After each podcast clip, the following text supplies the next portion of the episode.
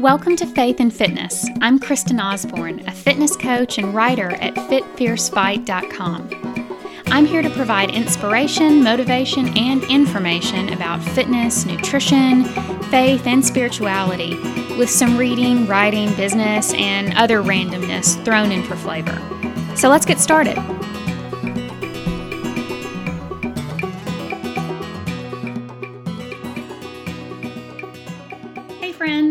Before I start the message today, I have a couple of quick announcements. First, the new MMA cardio program, Core de Force, from Beachbody is releasing on November 1st. I'm so excited about this as a jiu jitsu practitioner myself. I'm going to be ordering my copy of the program and helping my clients order theirs ASAP as soon as they release so we can all start together on November 7th. It's a 30 day program, and this is going to be perfect to get that fighter fit type body by your big holiday party in early December. This does not mean that you can't eat your weight in turkey on Thanksgiving. I am all about life balance here. I can even show you how to plan for holiday splurges without blowing your healthy lifestyle.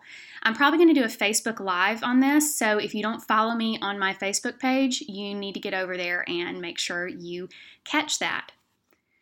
Second, NaNoWriMo. Okay, so I'm a writer and I'm calling all writers out to reach out to me. For those of you who don't know, NaNoWriMo is National Novel Writing Month. It happens every November, and people who take part pledge to write 50,000 words by the end of November. So, from November 1st to the end of November, we are writing approximately 1,600 words per day if you split it out that way. It's a lot of fun and can start a daily writing habit. Check out my motivated morning worksheet on my website, fitfiercefight.com. I'll put the link in the show notes here. It would be a great way to organize your mornings so you can get your writing in.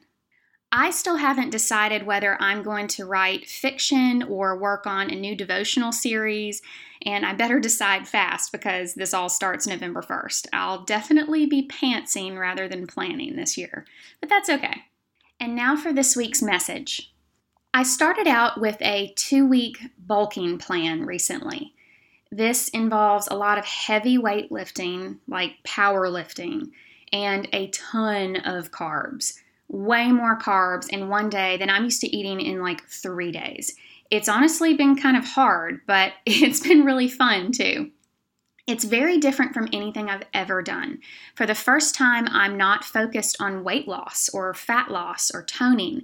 I'm trying to gain muscle. I'm actually trying to gain weight. It is completely out of my comfort zone. And it freaks me out a little bit because I kind of feel like I'm not in control. I don't exactly know what's going to happen, but I know it's going to teach me something in the end. What exactly, I'm not entirely sure yet. It may teach me that bulking is a bad idea, but it's going to teach me something that I can turn around and share with you. This whole experience has reminded me of a passage from a book called Wild and Free by Jess Connolly and Hayley Morgan. I recommend books from time to time on this podcast, and this is definitely a gold star kind of book. Several women in my life are going to be getting this for Christmas, so if you are a woman in my life, forget I just said that.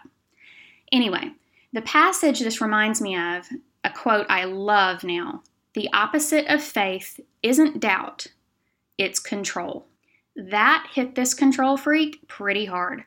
I make lists of everything. I'm obsessed with my day designer planner. Shout out to Day Designer.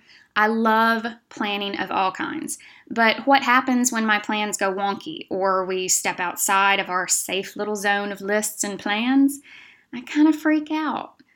What happens when God has other plans for me? Am I being open and receptive to those plans? Or am I freaking out and trying to make my lists and schedule and go back to what I had in mind?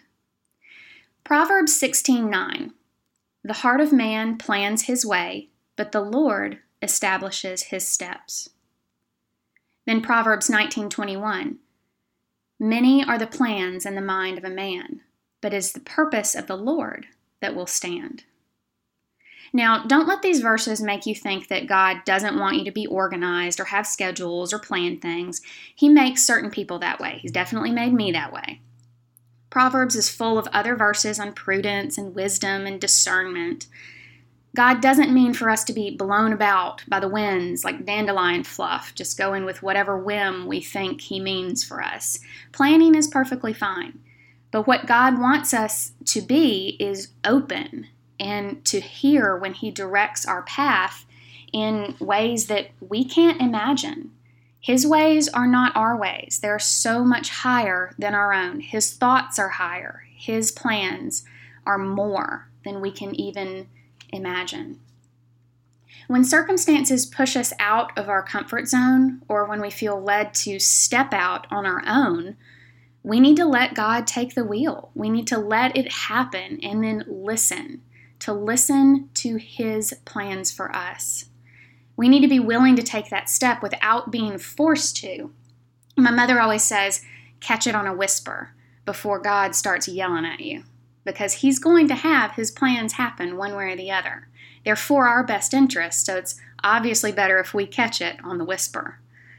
We need to look for the ways to grow and stretch our faith in our relationship with Christ, even if, especially if, it seems a little uncomfortable at first. Thanks for listening to Faith and Fitness. Subscribe to keep the new podcast coming straight to you and leave a review to tell me what you liked and what you'd like to hear next. I love to connect with people, so please make your way over to my website at fitfiercefight.com or find me on pretty much any social media outlet. See you next week.